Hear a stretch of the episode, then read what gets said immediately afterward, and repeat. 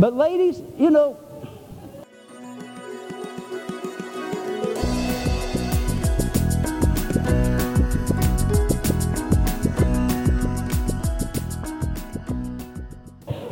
you, you, you mothers and grandmothers, you are examples to the younger ones.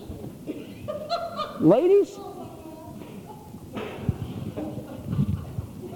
this is hard. I don't like doing this. I'm not a clothesline preacher, but there's no point in wearing a dress to your ankles if you're going to cut it clear up to your hips on the sides.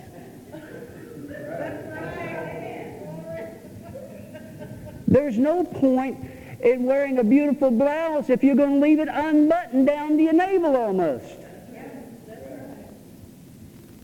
We had a lady come in here just recently. I don't know if y'all noticed. She's not a member of this church. She doesn't even attend here. She's not even from this town. But she was representing a ministry. I was taken back.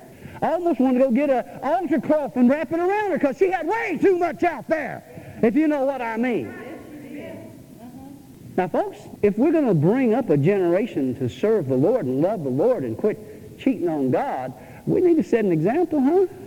I know that some of us guys think we cool. We wear our jeans way too tight. What's that song that that dude sang? It's hard to be humble when you're perfect in every way. Yeah. Guys, we set an example for the younger generation. Ladies, we set an example. Let God work in us. I don't know how we got here. It really wasn't on the notes. Yell a loud no to the devil.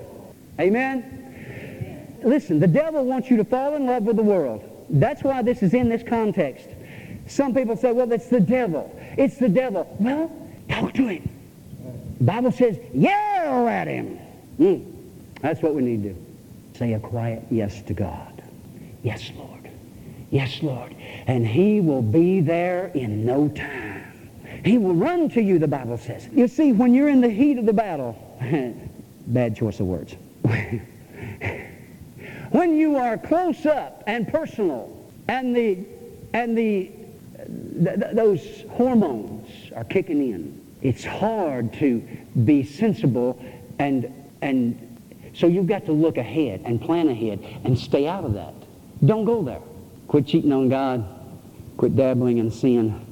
A little dabble do you a little dabble ruin you how many times have i counseled young ladies young guys? We only did it one time. Strange enough, one time was enough. I only had one drink that I can remember. I lost track after that. Oh, I don't do drugs. But boy, I sure love my other pills I got in my closet there. Prescription medication should be taken as prescribed, not for a high.